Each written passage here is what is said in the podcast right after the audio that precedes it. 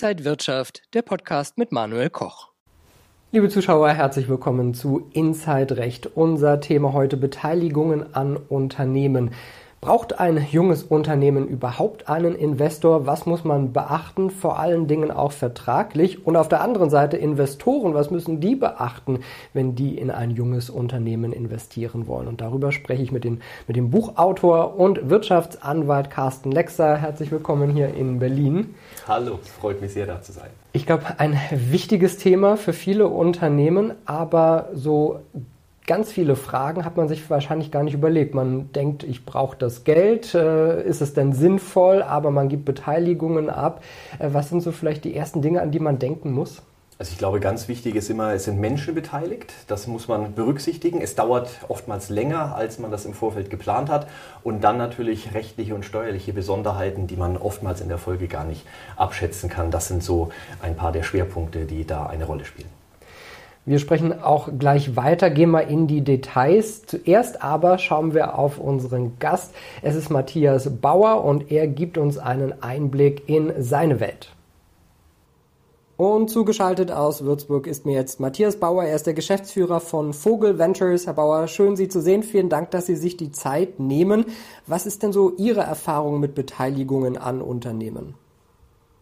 Ja, erstmal vielen Dank für die Einladung. Wir haben äh, sehr positive Erfahrungen bei Vogel Ventures. Ähm, insbesondere äh, seit Gründung 2012 äh, sind wir sehr opportunistisch gestartet, haben äh, uns an diversen Unternehmen weltweit äh, beteiligt, äh, haben jetzt über die letzten äh, Jahre das Portfolio immer weiter Richtung strategisches Portfolio umgebaut, haben einige Exits positiv schon realisieren können, natürlich auch ein paar Abschreibungen gehabt, das gehört natürlich dazu.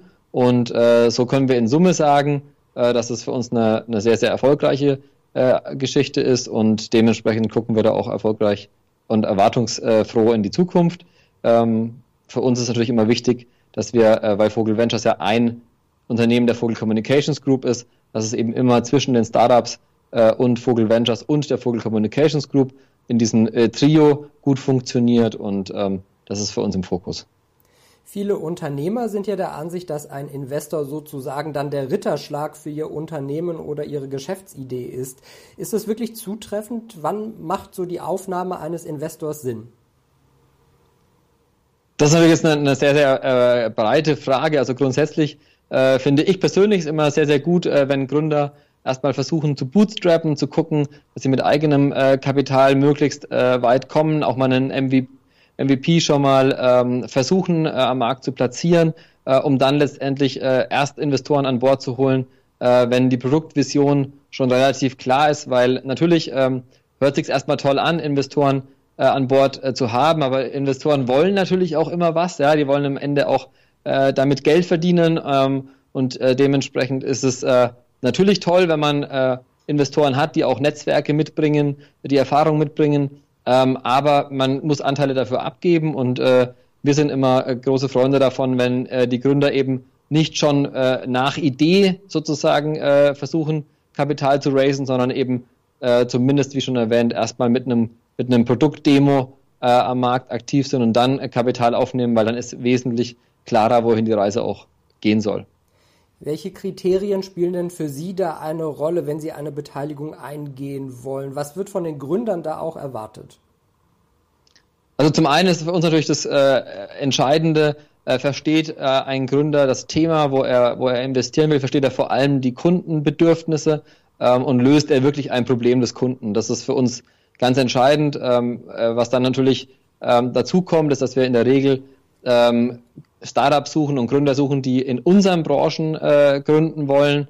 Ähm, und dann können wir auch das ganze Thema äh, Produktidee nochmal verproben mit unseren Kunden und können eben da Gespräche führen. Ist das wirklich ein Problem? Wie groß ist das Problem? Äh, wie ist die Zahlungsbereitschaft? Also, dass wir wirklich äh, ein, ein konkretes Produkt äh, dann auch verifizieren können und ähm, damit auch schon einen Kundenfit äh, mal äh, abchecken. Und äh, dann natürlich beim Gründer ganz, ganz wichtig, ähm, dass er auch wirklich selber motiviert ist, das Produkt äh, dauerhaft zu entwickeln und äh, nicht schon im ersten Gespräch äh, über Exits äh, spricht, äh, weil da haben wir ja auch alle gelernt, dass das äh, zwar in Ausnahmefällen mal recht schnell gehen kann, aber in der Regel ähm, die äh, Dauer dann bis zum Exit doch meistens irgendwie drei bis fünf bis teilweise sieben Jahre betragen und dementsprechend da ja auch eine Leidenskurve mit verbunden ist. Äh, und da müssen wir schon das Gefühl haben, dass der Gründer auch die Höhen und Tiefen ähm, vom letztendlich Business Case bis hin zum fertigen Produkt ähm, auch äh, mit äh, durchleben möchte, weil wir die als Investor und strategischer Partner ja auch mit durchleben und da wollen wir einen starken Gründer und einen starken Partner an der Seite, wo wir uns gegenseitig auch aufeinander verlassen können. Das ist uns ganz wichtig. Welchen Rat oder welche Tipps haben Sie vielleicht für Unternehmer, die sich gerne mit einem Investor zusammentun wollen?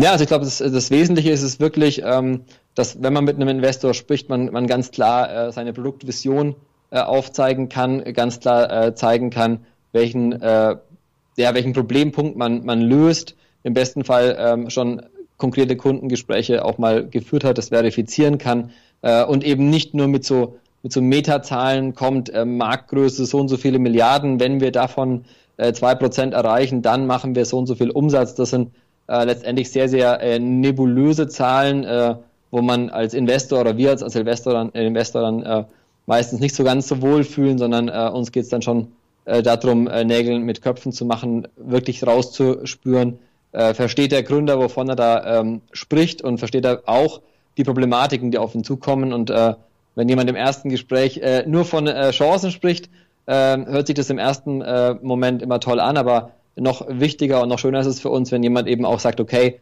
das sind die Risiken, die ich sehe, das sind die Dinge, die auf keinen Fall eintreten können, das sind mögliche Gründe des Scheiterns, äh, weil wenn man sich dessen bewusst ist, wo auch die, die Schwächen liegen und wo auch die Risiken liegen, äh, dann kann man die eben auch gemeinsam von Anfang an äh, managen und, und versuchen zu umschiffen. Und äh, dementsprechend ist für uns ein realistischer Blick auch auf die Wahrscheinlichkeit äh, des Erfolgs äh, sehr, sehr wichtig.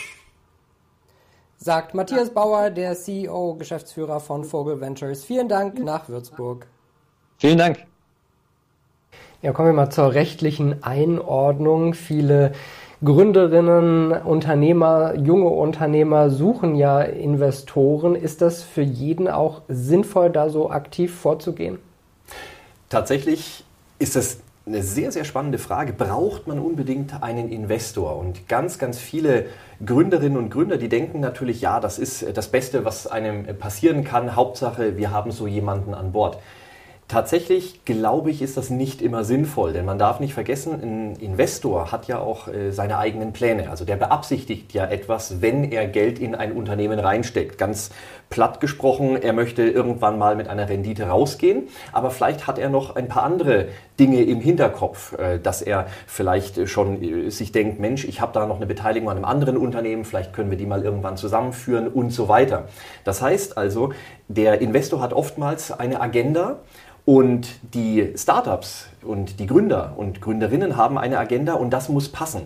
Und wenn man da nicht von Anfang an darauf achtet, dass die Motivation und auch das, was man wirklich mit dieser Beteiligung machen möchte, dass das zusammenpasst und wenn man insbesondere auf Seiten der Gründerinnen und Gründer nicht im Hinterkopf hat, dass der Investor irgendwann auch mal wieder rausgehen möchte, dann wird es schwierig. Äh, was ich oftmals erlebe, ist, dass man so ein Gefühl hat, die Gründerinnen und Gründer, die denken dann so, ja, ähm, der, der Investor, das ist so unser, unser Freund, so der Berater in allen Lebenslagen, ja, und dann wird das so vermixt mit einem Mentor und einem Berater und den ruft man dann an, wenn man eine Rechtsfrage hat, eine Steuerfrage und so weiter.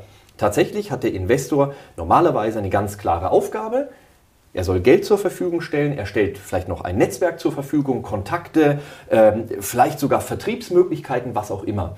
Aber das war's dann auch. Am Ende möchte er eine Rendite haben. Und das sollte man immer im Hinterkopf haben und da sollte man schauen, dass das dann immer zusammenpasst. Wie läuft denn so eine Beteiligung normalerweise ab? Worauf muss man sich vielleicht als junges Unternehmen, als Inhaber vorbereiten?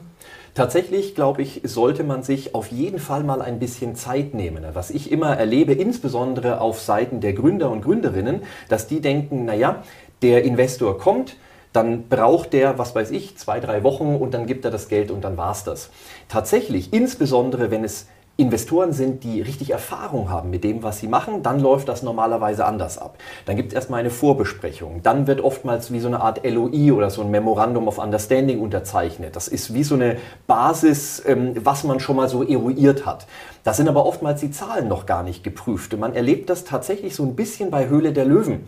Dort wird ja auch dann eine große Show gemacht und die Gründer und Gründerinnen präsentieren sich und dann sagen die dort sitzenden Löwen, ja, wir investieren. Und im Nachgang hört man dann plötzlich, naja, es hat dann doch nicht geklappt. Und warum hat es dann nicht geklappt? Weil dann in der zweiten Phase das Unternehmen geprüft wird, die Zahlen geprüft werden, die Beteiligungsverhältnisse, vielleicht irgendwelche Probleme bei bestehenden Vertriebslizenz, Patentverträgen. Wenn das dann aber passt, dann wird irgendwann der Vertrag geschlossen, das sogenannte Closing, und dann fließt irgendwann Geld, beziehungsweise dann werden die Beteiligungen noch vielleicht ausgetauscht, wenn der Investor mit einem bestimmten Prozentsatz am Unternehmen beteiligt wird. Und wie man jetzt schon merkt, das alles, das geht normalerweise nicht in zwei, drei Wochen, sondern da können wirklich Monate ins Land gehen. Und das, glaube ich, ist ein ganz, ganz wichtiger Punkt. Das sollten auf jeden Fall Gründerinnen und Gründer, aber auch Investoren berücksichtigen, die vielleicht nicht so viel Erfahrung damit haben wenn man jetzt soweit ist und sagt, okay, wir schließen einen Vertrag, wir besiegeln unsere Zusammenarbeit, was muss man da äh, beachten? Denn ich glaube, so ein Vertrag ist ja wahrscheinlich auch kompliziert. Nicht nur das, oftmals gibt es nicht nur einen. Oder es gibt einen Beteiligungsvertrag, in dem dann wiederum Änderungen in anderen Verträgen sind. Was könnte das beispielsweise sein? Nun, vielleicht äh, steht in dem Beteiligungsvertrag drin, dass der Investor bestimmte Rechte bekommt an dem Unternehmen. Das muss dann vielleicht in die Satzung reingeschrieben werden. Das heißt also, es gibt dann den Beteiligungsvertrag auf der einen Seite, der wiederum führt dann aber zu einem Notartermin, bei dem dann der ähm, Gesellschaftsvertrag geändert wird. Und was sollte jetzt dann äh, in so einem Vertrag stehen, beziehungsweise worauf sollte man achten? Na, zum Beispiel auf die Exit-Möglichkeiten. Das heißt also, wie kommt denn der Investor jetzt wieder raus? Dann natürlich, was passiert mit der Beteiligung? Wenn der Investor rausgeht, dann ist es noch relativ einfach. Er geht halt. Aber wer kriegt denn jetzt seine Anteile? Für welchen Preis werden die verkauft? Und dann auch eine Frage, die immer wieder eine Rolle spielt.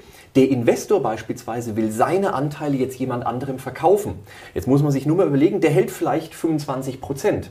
Der Käufer, der will ja jetzt nicht nur die 25 Prozent haben. Der möchte natürlich am liebsten dann alles haben, weil sonst kauft er die 25 Prozent und kann damit nichts machen.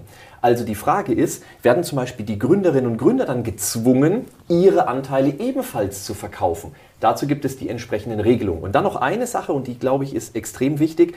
Der Investor will, dass die Gründerinnen und Gründer an Bord bleiben. Das heißt also, er wird sich irgendwas überlegen, wie bindet er die Gründerinnen und Gründer. Und das macht man dann meist mit sogenannten Vesting-Klauseln. Und die können dann relativ kompliziert werden, bedeuten aber letztendlich, dass über einen bestimmten Zeitraum sich sozusagen die Gründerinnen und Gründer ihre Anteile erdienen damit sie dann nach einer gewissen Zeit erst auf die kompletten Anteile zugreifen können und der Investor so eine Sicherheit bekommt, dass die auch wirklich am Ball bleiben. Junge Inhaber haben wahrscheinlich noch nie vorher so einen Vertrag geschlossen, haben vielleicht auch noch nie mit Investoren verhandelt.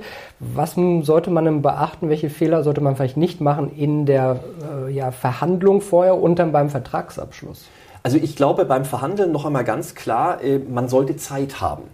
Ganz, ganz häufig haben Gründerinnen und Gründer keine Zeit. Das ist ein ganz grober Fehler. Die, die haben dann Hektik oder vielleicht auch Geldnot, so nach dem Motto, wir müssen jetzt den Investor reinholen, weil sonst geht uns das Geschäft den Bach runter. Das ist schon mal immer ein schlechter Ansatz. Und dann, wenn der Vertrag geschlossen wird, was ich immer wieder erlebe, ist, dass insbesondere Gründerinnen und Gründer, aber auch Investoren oftmals die Folgen von gewissen Klauseln nicht kennen. Dass die vielleicht irgendwo mal was gelesen haben, was so eine Klausel bedeutet, aber sich das gar nicht so richtig vorstellen können. Insbesondere, wenn dann vielleicht der Investor hergeht und einfach nur aus seinem Interesse heraus, und vielleicht ist es ein gutes, ein positives Interesse, dass er halt bestimmte Positionen von sich schützen will und die Gründerinnen und Gründer einfach nur denken, um Gottes Willen, was will der denn? Der will unser Geschäft übernehmen. Daran haben die Investoren meistens gar kein Interesse. Die brauchen die Gründerinnen und Gründer, denn die verstehen das Geschäft. Für den Investor ist das eine Beteiligung. Genau so. Der will die da normalerweise nicht rausdrängen. Warum auch? Der will, dass die an Bord bleiben. Aber wenn das dann zu Missverständnissen führt, dann wird es problematisch. Und da glaube ich, da sollte man sich dann schon jemanden holen, der vielleicht dann auch diese einzelnen Klauseln mal erläutert. Wenn und du hast es ja schon gesagt, äh, irgendwie ein bisschen Zeit vergangen ist und der Investor sich vielleicht überlegt, ich möchte jetzt aussteigen, ich möchte Rendite mitnehmen ähm, und diesen Exit anstrebt. Wie muss man das dann wieder behandeln? Also auf jeden Fall sollte man mal darauf achten, ähm, wie steigt der Investor aus. Äh, ganz, ganz fatal wäre natürlich, wenn beispielsweise die ähm, Bewertung des Unternehmens nirgendwo festgeschrieben ist. Kann man sich ja sehr leicht vorstellen. Jetzt hat er 25 Prozent, bleiben wir einfach mal bei diesem Beispiel, und das Unternehmen ist gewaltig gewachsen. Und jetzt stellen wir uns mal vor, die Regelung wäre, dass er jetzt seine Anteile beispielsweise den Gründerinnen und Gründern verkaufen darf und vorher aber nicht festgelegt wurde, zu welchem Preis. Jetzt ist natürlich klar, den exakten Preis festzulegen ist schwierig, aber zumindest die Parameter, die kann man im Vorfeld ja schon mal klar machen. Also das ist ein ganz, ganz großes Problem. Dann auch ein großes Problem ist, was machen wir denn, wenn der Investor seine Anteile nicht abgeben will? Oder was machen wir, wenn die Gründerinnen und Gründer wollen, dass der Investor früher rausgeht?